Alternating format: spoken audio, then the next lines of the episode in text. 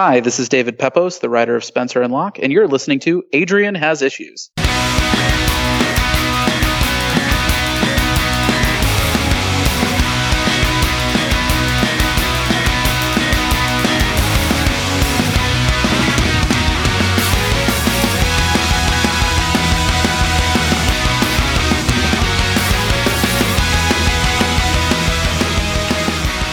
Hey, everybody. Welcome to Adrian Has Issues. Today I'm speaking with one of my favorite people to talk to. He is a Brooklyn based writer, illustrator, and publisher behind Forward Comics, which, if you aren't aware of Forward Comics, please do yourself a favor and familiarize yourself with their content because there's a lot of great stuff. And um, he's been on the show twice before speaking about two of those projects. Um, the first time he was on, there was an episode entitled You Don't Know Jack, in which we talked about the graphic novel series Nowhere Man. And we were just talking before the show about an episode that we had done entitled From Foreign Lands about an a uh, anthology entitled Gwan, which was a comic anthology telling stories about the immigration experience. And uh, we had some other great guests, Paul Kajeji from Australia, and uh, I believe it was Ariana Mao from uh, Canada. And we had a great chat. That was a lot of fun. It's been a while since we did that episode. That was about a year ago. But in that time, Forward Comics has been making great strides in terms of not only just the increase in volume of product, but also just um, obviously some very great accolades. You've been getting recognized by Glyph Comics Awards, Imagine FX Magazine, uh, Society of Illustrators, and the Independent Publisher Book Awards. And with this coming year, 2018, Forward Comics is going to be making a even bigger push, and that's going to be dealing with a little bit of a Kickstarter campaign which is what we're going to be talking about tonight. But please welcome back to the show, Jerome Walford. Jerome, welcome back. How are you? It's really good to be here with you. You know, um, I really actually enjoy these episodes because I find that, uh, you know, your show is just really relaxing to be on, and it's nice to be on with uh, podcast hosts who, you know, are familiar with the work, and so we can sort of just dive in and talk about what's going on. But it's always great to to be here with you, Adrian. Thank you. Yeah, because I actually started out as a fan first. You know, having met you at a couple conventions and reading Nowhere Man, I was a very big fan of it. So I guess we had a already sort of had like this great rapport, and also just well, congratulations, because like I said before. You've had so many accolades and so many great awards and people recognizing your work with both Forward Comics and Nowhere Man and especially Gwan, which again, that I think was one of my favorite things that you've done because it touched on a subject that I believe so many people weren't aware of, but it was presented in a, a fantastic way. So, you know, thank you for that. Yeah, sure. It's it's been um, a really busy year, you know, in, in a good way, uh, because you know we just um, had no idea that Gwan would really take off the way it did, and so it really, um, I think, was a, a, a project that we started out because it was personable and relatable um, but we didn't realize how timely it would be. And, and uh, you know, I think a lot of people sort of embraced it because it was such a, a really positive and comprehensive take on the immigrant experience from from people who are immigrants themselves, right? Know, people who have members in their families. So uh, it gave them a chance to uh, speak in their own voice about their own experiences. And so, uh, I, you know, I, I, personally was really glad to just be a part of that process to help people uh, have a platform to talk about their own family stories and their own journeys. Fresh off the heels of Gwan and all these other things, you've now decided to take that energy and propel you forward with this new initiative. Your Kickstarter, while it may be one campaign, there's four various projects that are entailed in it. So what was it that inspired you to then make this next big leap in terms of forward comics? I felt that we had a lot of momentum coming off the Gwan project that there were a lot of things that we learned from that process. A, a few things that we learned was that I, I, think it's sort of always been sort of like the unspoken truth about forward comics. You know, even though it's been sort of me being the sort of the face of it, but we really have over the years had some really great input from the editorial team. You know, which includes Maya Rock and Rebecca Griffin Green, who um, have just been really uh, incredible in terms of helping the projects to be really polished. So you know, rather than sort of just saying, hey, it's just a one man show, you know, here's Jerome uh, publishing all this work, you know, it kind of gave me the opportunity to kind of just rethink how I was sort of proposing it and pitching this whole idea of what, what's happening here. Uh, and the truth of the matter is, is that it's it's not just a one man show. I think in order for us to kind of really learn and embrace the lessons that we, we gained from doing the Gwan project was that the more collaborative it is, the better. Right. By myself, I can probably get one solid project done. But if I had sort of a, uh, a collaborative perspective from the onset, you know, how much can be done in a, in a, a much shorter period of time. So how many projects can we do in, in, in a year?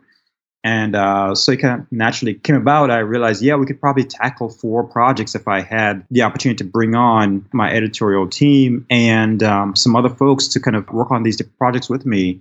So yeah, I, I, thought rather than doing one project, let's just go for four. you know, it's happened very quickly. Um, you know, so with the earlier projects, so, so for example, with Nowhere Man, you know, I would sort of get my editors involved fairly late in the process. But now we're, we're getting them involved much earlier in the process and they're having a lot more input, a lot more say in terms of just crafting the plot and crafting the story to make sure it's even more polished before it actually gets to the actual drawn pages. So yeah, Forward Comics is, is kind of growing. You know, it's, it's learning how to think and and function like a, a full fledged uh, small press publisher. Right. Yeah, I'm thinking through this campaign now. Is is sort of like we we usually launch a campaign when we have a project really, really far along. And, and these projects are pretty far along at this point, but just kind of saying, here's what's really happening behind the scenes. And, and how do we sort of say that in a much more clear uh, and distinctive way uh, with a campaign. And so with this campaign, we want to say, yeah, there are four projects on the slate for next year. And, you know, here are the people that are, that are involved from the very beginning. Uh, and sort of giving that the opportunity to be, be a way to kind of just talk more clearly about what's happening with our venture. I guess we should get right into the actual projects. And I figured since this is probably, well, my personal favorite, but also just one that, you know, I'm glad to see continuing is, uh, of course, Nowhere Man. This is the third volume of this graphic novel. So I don't know if you want to give at least a little bit of elevator pitch for some people who may not know what Nowhere Man is all about. Sure. So in a nutshell, um, Nowhere Man follows Detective Jack McGuire, who is the son of a fallen 9 11 hero. His dad was a legend uh, on that day. Um, and so, according to how the story goes, he, he basically lost his life on that day, saving uh, you know tens of people, tens of and you know of people being involved in that rescue effort. Um, and so Jack kind of lives with that legacy. You know, certainly it's a, it's a great legacy, but also it's it's it's quite a bit to live up to. And so Jack is kind of this tortured individual where he wants to live up to that memory. So he joins the force, and at this point, he is a detective with the NYPD. But the challenge for him is that he's sort of uh, sort of trapped in a way. You know, he's trying to live up to that memory, but he's not doing so well at it. So he's basically on the on the brink of losing his job. But it is soon discovered that he actually, at some point, gained these abilities, these really strange abilities through the use of technology that happens to be from the future. And part of the struggle for him as a character throughout this entire story is that he could either choose to be a cop or he could choose to be a superhero. He can't be he can't be both. Right. And uh, it's been a great series to work on. I mean, it's gotten some great response. Uh, you know, it was nominated for three Glyph Comic Awards. It was it was the winner for best male character, and um, it's won some other awards as well. So it's just been a matter of trying to figure out where the story is really going and sort of allowing things to kind of organically develop. But it's gotten to a point where I sort of feel like things have really come together where he's kind of gone through a lot of growth as, as a character and also the other characters throughout the story.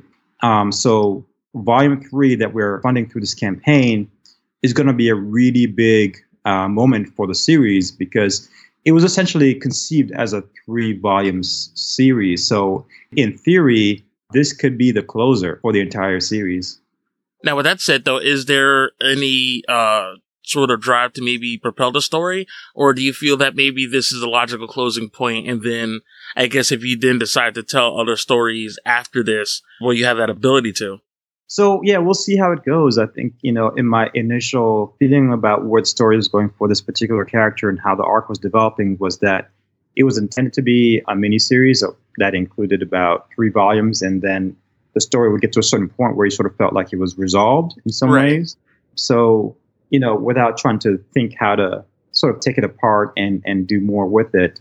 Um, I'm going to sort, sort of just let the process happen as it, as, as it will, and let the story happen as it was coming together and as it was kind of initially conceived, and just see what happens, see how the audience responds to it, and sort of take it from there. But I think uh, the emotional content of what happens in Volume Three will be very significant because a, a few things will happen. Cer- certainly, you will sort of see Jack sort of in some way embrace the mantle of what it means to be a superhero. Like he will fully take that on, you know, not just physically but also emotionally too, um, which has been sort of like his dilemma as a character for the entire series.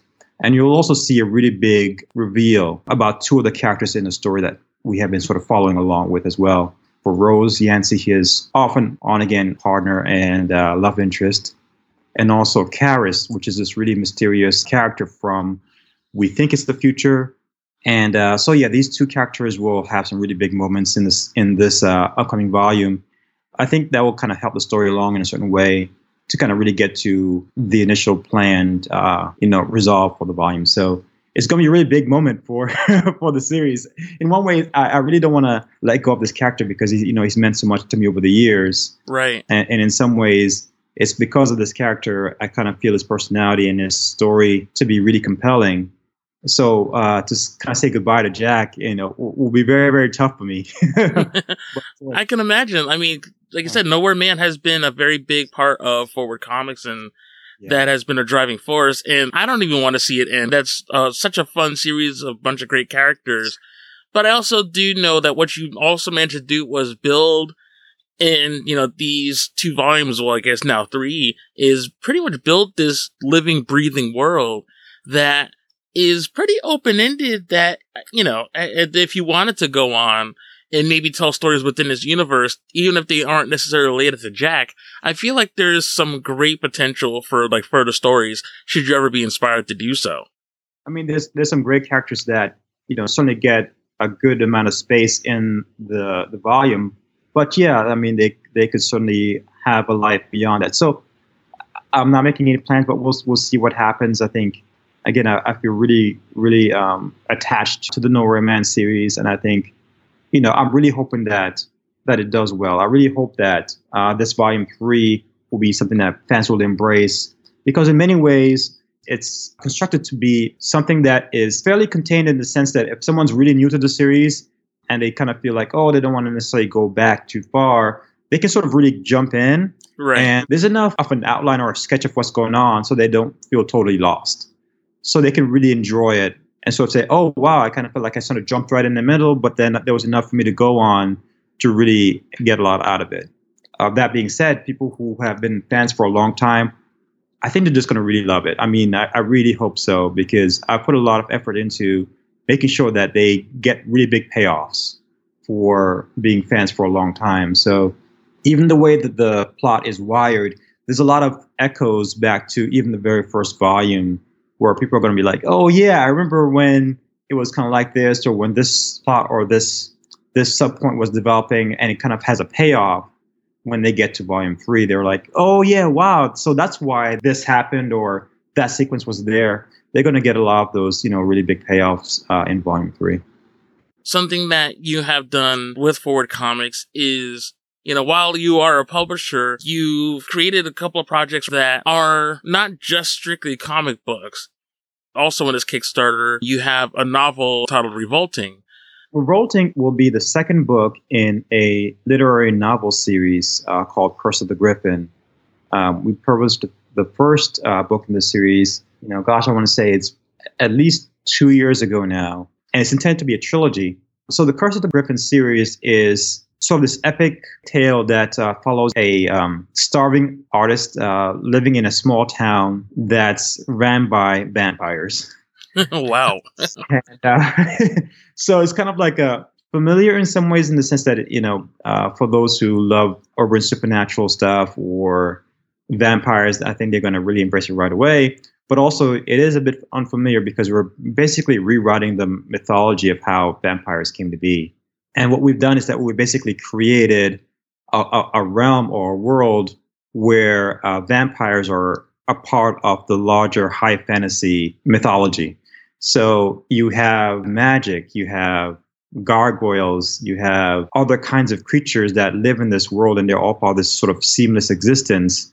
And certainly, there's a sort of an epic struggle between all these different uh, kinds of beings, and vampires just happen to be one of them.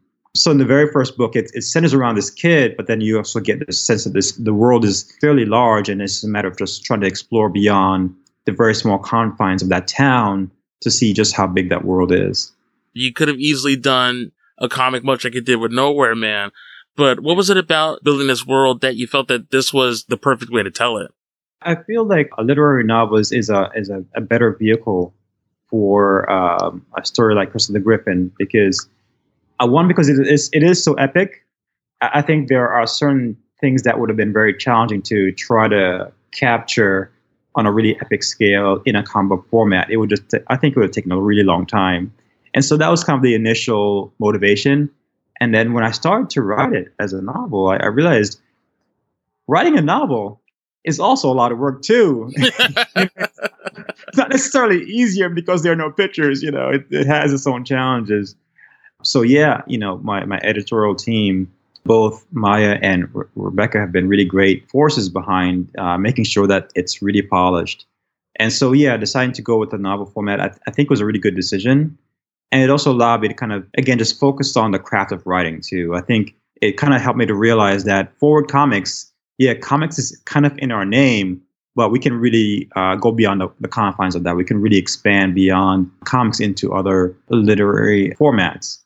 Because I didn't have to necessarily worry about the visual side of it as much, I could focus on things that I want to really craft, like the whole mythology within Curse of the Griffin not only introduces a seamless connection between high fantasy and vampires, but we also did one thing which I thought was really cool. We basically created an entirely new mythological beast species. That's basically the missing link between vampires and high fantasy. Oh, cool. Uh, so which I thought was really cool.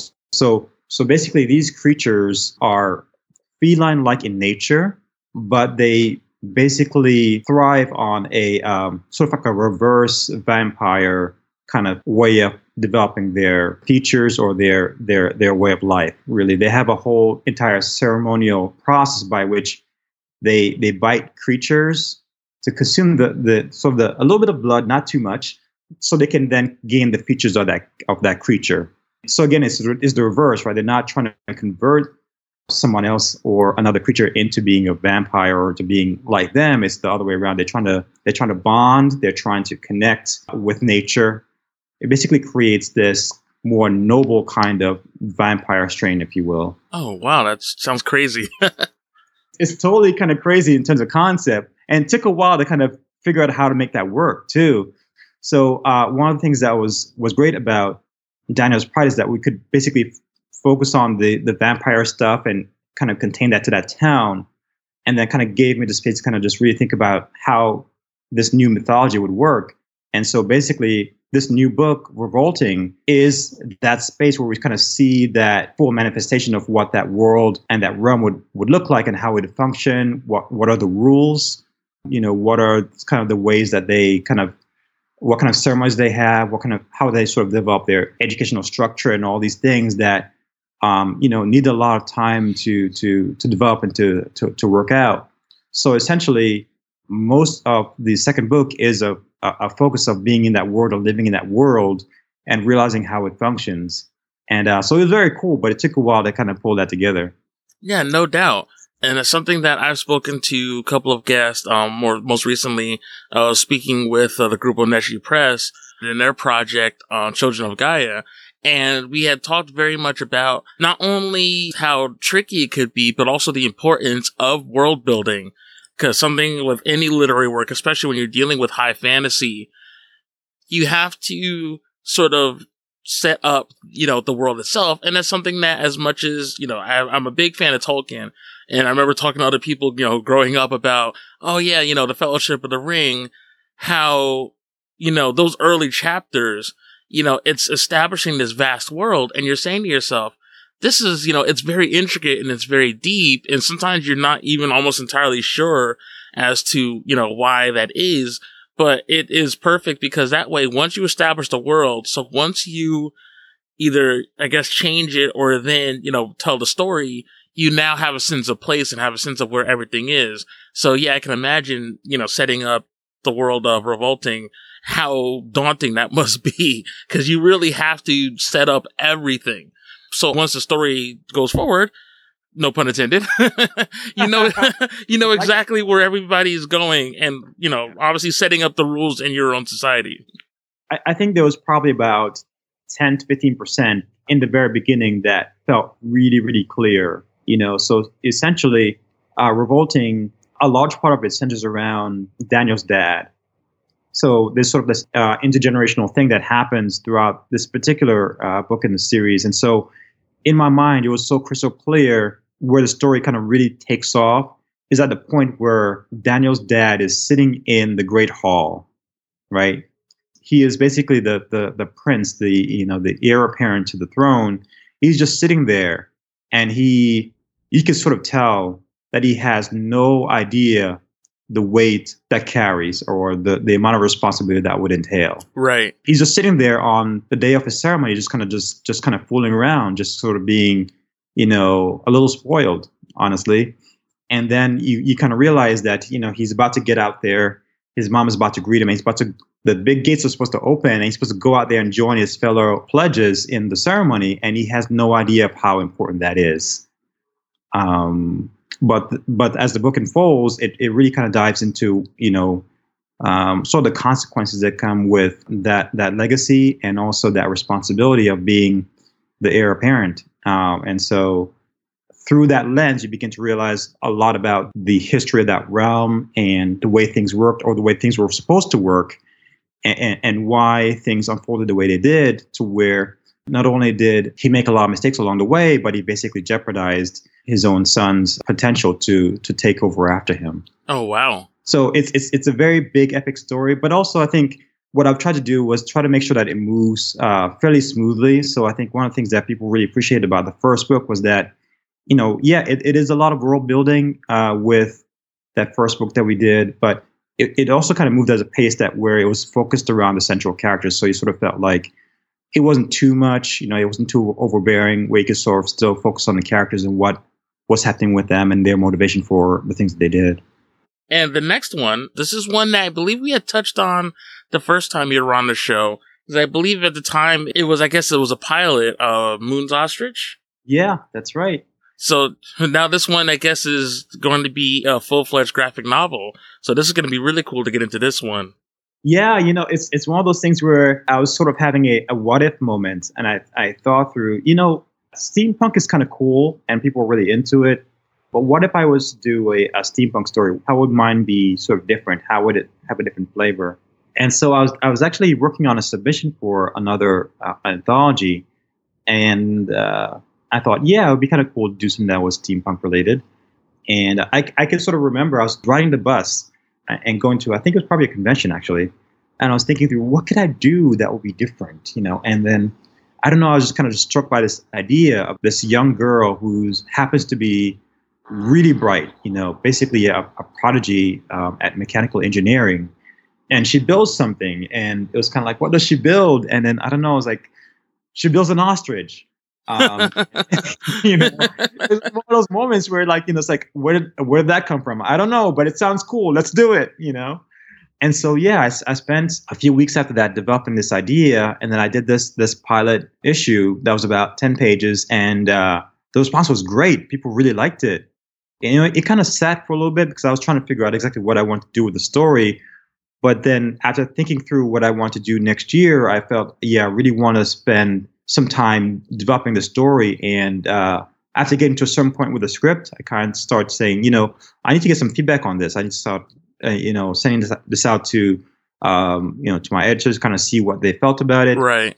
And, uh, you know, the, the, the response was great. I think they felt that there was something really there but it needed time to really polish. And so, you know, over this this year, it's been uh, sort of a, uh, a grueling process of making sure that I get this character right. And uh, maybe that's kind of a pun accidentally because her last name is Wright, as in uh, W R I G H T. oh, that's even better. you know? my, my, my, my mind is still in that world. But uh, but yeah, it's one of those things where I was just spending a lot of time with this character and with the characters that um, are part of the story, trying to figure out how to to do it in a way that was really compelling and was really unique to this character's point of view, because she might be really bright uh, when it comes to her academics and understanding how mechanical things work, but she's not really good with people, you know, to be honest. She has a difficulty kind of connecting with her peers at school. And, and, you sort of get a sense from the story that there's sort of this really great relationship that she has with her dad, but you know, she has a lot of issues connecting with her mom because they have very different points of view about what she should be doing with her time, those kind of things. So I think after working on the script for a long time, with you know, again, getting a lot of different points of view on what it's like for a girl that age and, and, and her view on the world, trying to get that right. It, you know, it took a while, but I think it's there. I think it's really there now. So we're we're we're just cranking away now, polishing the script and, and working on pages. And I think it's a really good time to introduce this full feature for this character and and the story because I think uh, I think it's going to do really well, and I, am really hoping it does well because I think this could also give us a chance not just to show that we can do other material t- as well, but also show that we can do a younger characters, younger younger material. Because I think the story of Nowhere Man is is, is squarely uh, in the uh, sort of the Teen Plus market, right? Because that's the way the plot works and the way the the themes work. But Moon's Ostrich is intended to be a middle grade, if not slightly younger than that, kind of book, and so it, it needs to kind of have a different voice. It needs to have a different flavor to it. So even though some of the themes are very intense, just the way that we go about is you know is, is a little bit different. So there's a lot of humor. There's a lot of you know sort of like uh, witty banter and and and and, and uh, you know things that works for for this particular age group. Which I, I, think it took a while, but I think we're really there. You know, I'm, I'm so I'm really excited about it, and and I, I really can't wait to, you know, really unfold what we're doing with this with this particular book.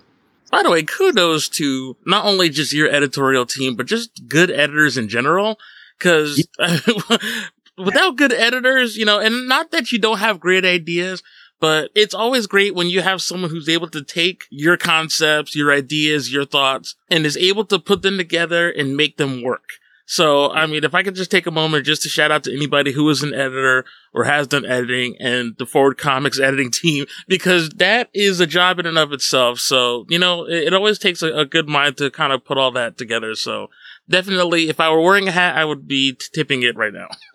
yes, absolutely. Because, you know, a, a, a really good editor sometimes is, is quite invisible to the process, right? You know, they, they do their thing and then people are like, oh, this is fantastic, but they don't really take time to kind of think through, you know, how many different hands were involved in the editorial process or just having one keen person that sort of made sure that the artist didn't wander away too far from what, you know, they were trying to accomplish. Right, exactly. So it's really important. And and having the right feedback at the right time is so helpful too, because, you know, having an editor who may not necessarily understand where you're going with the project or might have something different in mind altogether could again put a lot of strain on the process. Um, so yeah, it's, it's, definitely. Yeah, it's really important to kind of say, okay, what's this person trying to say, and how can I help them say it better? Rather than telling my own vision of what I want to see happen, how can I make sure that this person is telling what they want to tell in this particular story? I think it's a really important part of the process. And also, not for nothing, allowing you know, as a creator, allowing your editorial team or editor, um, depending on how many there are, you know, trusting them to do what they do. Cause it's hard because sometimes you feel that your vision, like your vision is that, like there's no elbow room. You know what I mean? So it's, it takes a lot to be able to trust that the person or persons that you're working with can even, you know, that you can trust that they're going to obviously do a good job and also give it the respect it deserves but you know, and definitely not just necessarily pull it apart and just allowing them to let them do what they do because I know in and of myself for projects I've done, that's hard too because sometimes you don't want someone to say, you know, maybe we should try this a different way. And because you don't want them to be, you know, it's hard to have to sit there and have someone kind of, you know, take look at each individual piece because again, you don't want to do a terrible job, but also you can be very protective and sometimes you kind of have to let go a little bit. Yeah, you do have to let go because in order for the character to grow, they have to be able to kind of withstand different people looking into what they're like and what their lives are supposed to be like in their story and sort of be able to to bring something to to that narrative. Yeah, yeah you're so right. I think I, how this is going to be happening this this entire episode. I think you know the whole right thing. My my brain time just automatically kicks back into uh, my story. Honestly, just go with it at this point. You know. but um, but yeah, you know, uh, um, you know, I sort of feel like we've gone through that process with Moon's uh, story, Moon's Ostrich, because I remember there was a particular point where we were looking at draft three, maybe, of the script, and uh, I was having a conversation with with Maya uh, uh, on this, and she was saying, "Yeah, you know, I understand what you're trying to say, Jerome, but I don't think someone at that age would care about that." You know, and I was I was thinking to myself, that's a really important issue, but she's totally right. I mean, a 10 year old kid might, they might have some idea that that might be going on, but they wouldn't care about it necessarily. So I had to make some adjustments just to make sure that I understood that as a, as a 10 year old girl, um, her priorities will be totally different. Even right. if that's really important, she may not necessarily care about or have enough grasp of it to realize that that she should care about it you know, even if it is important, she wouldn't realize that she should care about it because it's just not part of the scope of what she cares about on a day to day basis. But yeah, we had to completely rewrite that that section to make sure that it, it again was was true to her point of view. Um, so I, I'm really excited about the script now. I think it has a lot of elements that I really liked in the beginning, but it also has lots of new things that I, I wouldn't have thought of the first, even in the first or second draft of the script. It just wouldn't have happened because my mind was not in that place but I think it is now. And so I guess for someone who's sort of thinking through this and trying to figure out if this is going to be a story that they would like, I would say if if you uh, are familiar with Steamboy, that anime, yep, this would be. I mean, this would be a perfect fit. You would love it because it has a lot of that. Again, that idea that you have these really young characters who are in um, a world that's changing very quickly with very unscrupulous uh, adult characters who are just you know doing things that could essentially ruin their world but somehow they kind of just thrown it into it and they're trying to figure out how to do what they think is best for themselves or for, for their families essentially i'm really excited about doing my sort of take or my kind of spin on the steampunk genre so with that, there's also a fourth project, which I'm a little cryptic about this one, which has only made me more excited. But there's a, a fourth project that you're planning to announce, but not just yet. So I don't know if you can at least give us just a little bit of a taste as to what we can expect with this fourth project that'll be involved in a Kickstarter. Yeah, let's let's talk about it. So this fourth project, I've been sort of playing it close because uh, it's a relatively new project. When I look at the lineup for uh, next year, it, it's something that we've been working on, or I've been working on personally for a while. Honestly, off and on for about about a year at least, maybe even a year and a half. And so I, I felt that it was time for me to just sort of go for it um, with this particular uh, fourth project because in a, in a sense, the the character, the central character, was was really compelling for a number of reasons, and it, it allowed me to kind of explore some themes that I got to touch on some of the, my earlier work, but I haven't really gotten a chance to really dive into. Right. So I, you know, I sort of thought, thought to myself, should I do three or go for four? you know, uh, yeah, that's four. Four kind of like okay, four forward comics, so that works. let's let's do four. So yeah, this fourth project will be a really unique opportunity for me because essentially it will allow me to not only work on a project that I've had in mind for a while, but also give me the opportunity to kind of to step back and just focus primarily on being the writer and uh, and creator, and then be able to work in in sort of like a, a team, a much more team and collaborative way than I have with any other project. So I was lucky enough to convince Caanan White to step in and be um, the artist for the interior. So I'm sure most of your fans know who he is, but for those who don't, uh, Caanan White is an amazing artist who has done a lot of really incredible work. So he he did the artwork for Harlem Hellfighters, for Uber. Um, he's done covers for Image. He's most recent work is Son of Shaolin, which he's doing really great right now. Yeah, I've been looking at some of that art; is incredible. Yeah, and so I mean, he's just really upping his game recently. I mean, he's already been a really great artist, but you know, e- you know, even more recently, his work has just been really stunning. So you know, I, I thought to myself, you know, first of all, I need to find a way to kind of step back so I can sort of just think about the vision of Forward Comics. I think that's a, really important role that I haven't really gotten a chance to really just do. Just kind of just step back from all the the work and just sort of say, where do I see this thing going? And then in the process of doing that, I kind of realized, yeah, even if I, I want the, the, the venture to stay really small, I, I don't think it's really feasible or reasonable for me to say that I'm going to do everything myself, right? And so, right. In, in, in, what we are talking about earlier, just kind of like backing up from the editorial process instead of saying, okay, I, I have some editorial skill, but I need really strong editors to, to be involved with that. And looking at the other side too and saying, okay, I, I love doing the artwork, but is there a way for me to work with someone who I really admire? And so this opportunity to work with Caanan is, is just almost a once in a lifetime opportunity. So I, you know, as soon as he said yes, I was like, I'm going to go for it because I, you know, he's very busy right now. So, you know, I, I figured let's go for it while he has a, a, small opening. So yeah, I really can't say too much, but I, I'm just going to say this: it's a historical fantasy that is a really big twist on a common area to work on right now. So uh, there's a lot of material out there on this particular kind of story or kind of mythology, but we're, we're taking a completely different spin on it. And so when I pitched it to my editor, Maya, and uh, said, okay, here's what I want to do, I, I kind of remember her thought was, yeah, that's that's really different. now with that though, you're kind of like, all right, is that a good different? Are you going with it? Are you turning away from me? What are you doing? I sent her the script. I said, okay, tell me what you think. You know, her response was like, yeah, this could really work. And of course, like we are talking about earlier with the editorial process, she was like, okay, these things are really good, but you could probably use these things here to kind of help the character kind of just express a little bit more personality because that might be really important, you know, as as it kind of develops. I think it's really important for the character's personality to to step out. Right. And I, I fought her on it a little bit, you know, because I, I was like, I, I know where I want to go with this, and she's like, maybe you should have a pet, you know? And I was like, no, he should not have a pet, you know? See, this is the stuff that I really feel like these are the conversations that as a reader, you don't realize are going on. And sometimes I don't realize it's going on. Cause like I said, sometimes you look at a comic, you read it, and you you go from there. You don't really think about the decisions or the discussions or even sometimes the arguments that went on behind the scenes of some of the stuff that got in there, how much of it was fought for.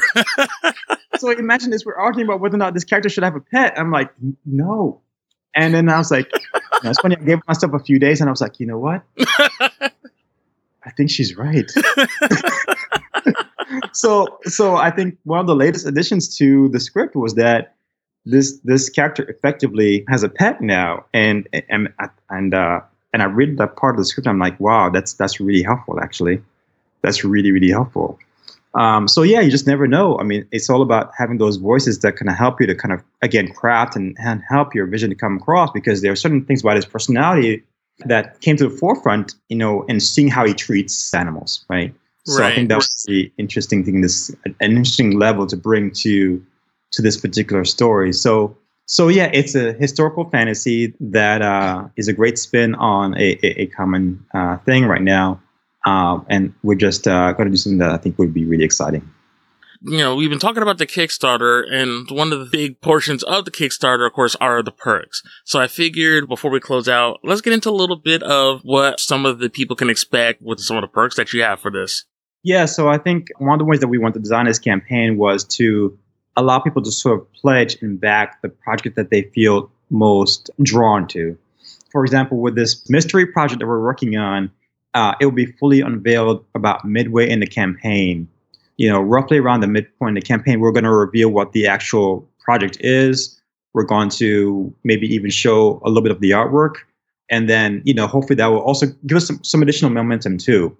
But this campaign was designed in a way to kind of think again as sort of like a objective publisher. We want to give the people the opportunity to, to back the exact project they want to back. And then a step above that is certainly if you love all four projects and you want to back them all, that's great. And you basically can pledge towards this package deal where you get all four projects as they're, they're released. So essentially, it becomes a subscription model where you know you're basically getting something new every uh, few months and uh, it's a substantial work. It's not just you know like a like a like a ten pager, for example. Right. The very first project in the queue, of course, is Revolting, and that's a substan- that's a substantial novel, right? So you're getting that, and then you're getting Nowhere Man roughly around uh, late spring. Then you're getting Moon's Ostrich, and you're getting um, this fourth project, which you know, it's it's a 20 pager, but it's going to be like a really nice 20 pager, you know. Um, so we're really excited about how uh, this campaign kind of gives people the opportunity to either back the exact project they want to back or get this sort of subscription model to to go along with what they what they want to see happen with the material they're getting from us. Um, so I think one of the things that is really exciting about what we've kind of thought through for this campaign too is that you know we're we're very transparent about this. Is that we feel that we can achieve nine thousand, and I really hope we do. But our our real goal is to hit twenty. So you know people tend to design these uh, stretch goals where uh, you can sort of you know like incrementally you know get up roughly around 2000 3000 to kind of get to you know something above what they're what they're shooting for. Right. You know our thinking maybe is a little bit different. We're, we're trying something a little bit new. So what we're saying is that we're essentially hedging our bets. You know we think we can get to nine but our real goal is 20 because once we hit 20 there are going to be some things that we really want to do like our basically our, our like our if we had like a wish list of things we wanted to do those things really come into reality right around like 20. So that's our real goal for this campaign. We want to hit uh, 20k, and when we do, it's gonna. I think it's gonna open up a lot of doors, honestly. So we're we're really excited to see what would happen if we if we hit that mark. Forward Comics has been growing, and it's been something of an honor to be able to kind of see that growth and that progression going on from the first time we talked to now and leading in the new year with this new initiative. And, you know, again, I'm trying, you know, you were talking about the, doing the thing with Ray. I'm trying not to use, you know, the pun too much with your company. we both seem to be having this thing tonight. This is kind of funny. it's good. It's actually good because like it, it gives you like a leadway into one of the kind of cute and adorable parts I think in the story where that becomes like a thing. We do a thing with that for like at least like a couple pages where it's kind of funny. So again, my brain is there so it just keeps uh, ha- it just keeps happening whenever I talk about it. but again, I'm just very proud of the work you've done, and also just kudos to your team, everybody involved. Any sort of creative endeavor, you know, like comics, like yes, you could do it yourself, but it takes a lot to be willing to bring somebody on and to trust them that they can help bring that vision out. It's exciting and scary at the same time because I think you know we're certainly uh, pushing ourselves to to see where this thing can really go and, and really you know trying to dream big you know rather than trying to shrink in and sort of say okay Gwan was fantastic now we just kind of just play it safe for a little bit you know which you know th- that was a bit of a temptation so to say okay we can just sort of coast on this for a little while but um, you know rather than doing that I, I felt like this was really the time to kind of just really just go for it so uh, yeah, I'm just hoping that's the case, and and and, and that our, our fans and that uh, you know new readers will come along and join us on this really fantastic journey that we're on. Because it seems that every time we just kind of step out and do something that involves a little bit of risk, a little bit of uh, a little bit of faith, if you will, then you know then it, it just seems to really materialize into something that you know is bigger than we could have ever imagined. You know, and right. that was the case with Ron, and I, I just really hope that it kind of carries carries over as